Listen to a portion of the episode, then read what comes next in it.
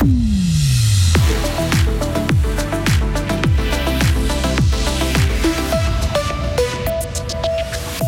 Elle vous brûle la gorge à la fin d'un repas, la Williamine, la pomme ou le Calvados. 2022 est une année à haute vie.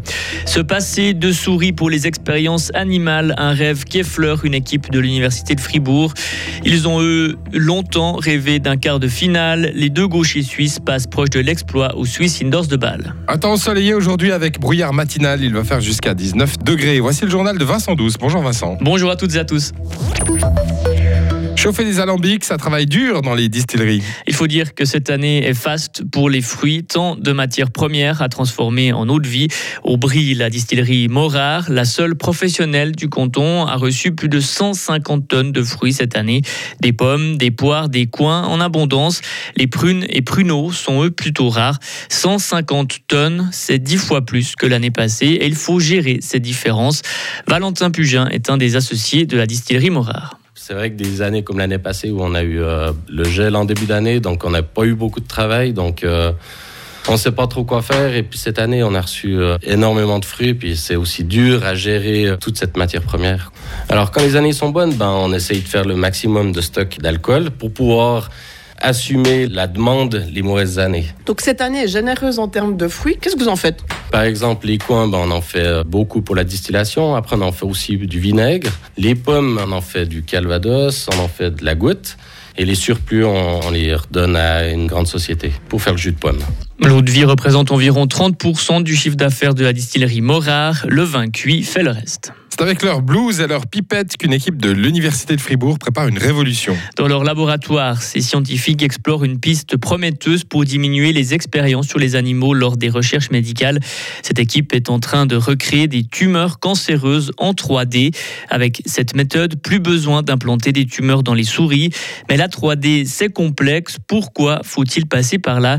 Écoutez la réponse de Stéphanie Kaiser, lab manager dans le cadre de ce projet parce que les cellules en deux dimensions, elles sont attachées au fond d'une plaque et ça ne reproduit pas la situation du corps humain. Donc on a besoin de faire pousser une tumeur en trois dimensions pour qu'elle ressemble le plus possible à une tumeur du corps humain, hein, qui est une, boule, plus ou moins. Mais on doit aussi recréer tout son micro-environnement autour, ce qu'on ne peut pas faire euh, en 2D. Le projet a été sélectionné dans le cadre d'un programme du Fonds national suisse et a reçu un financement de plus de 700 000 francs sur 4 ans. Le tribunal fédéral admet le recours d'une femme. Elle avait postulé à six reprises pour un poste de garde-faune dans le canton de Fribourg. Le dossier de la recourante a été écarté une première fois en 2011. Le motif invoqué, elle ne disposait pas de connaissances suffisantes en matière de pêche.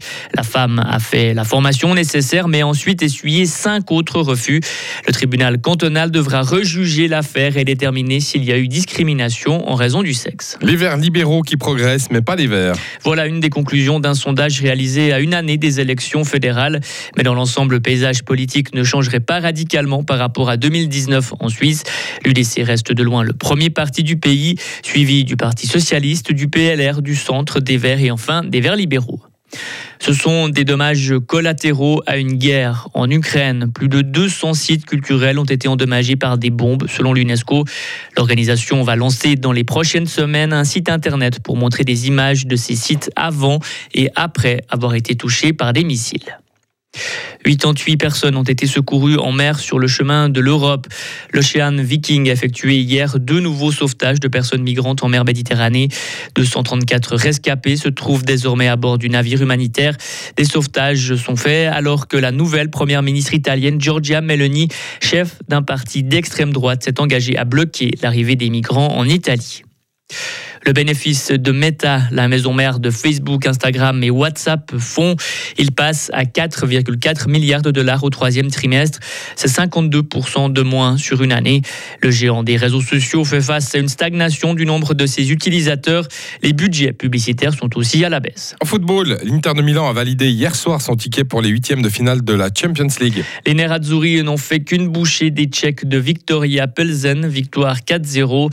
Barcelone devra se contenter de l'Europa League. Les Catalans ont perdu 3-0 à domicile contre le Bayern Munich. Et en tennis, ça ne passe pas pour Dominique Stricker et Marc-Andrea Hussler. Les deux Suisses ont chuté hier au Swiss Indoors de Bâle.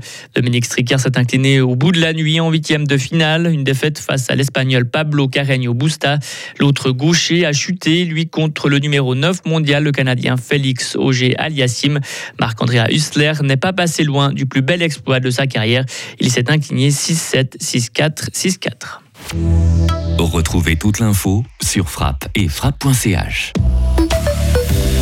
Du brouillard matinal vous attend aujourd'hui, mais le soleil pointe l'après-midi avec 19 degrés. Et puis de vendredi jusqu'à lundi pour notre week-end, on attend un temps plutôt ensoleillé et doux pour la saison, avec quelques voiles d'altitude et des brouillards matinaux. Il va faire de 19 à 22 degrés.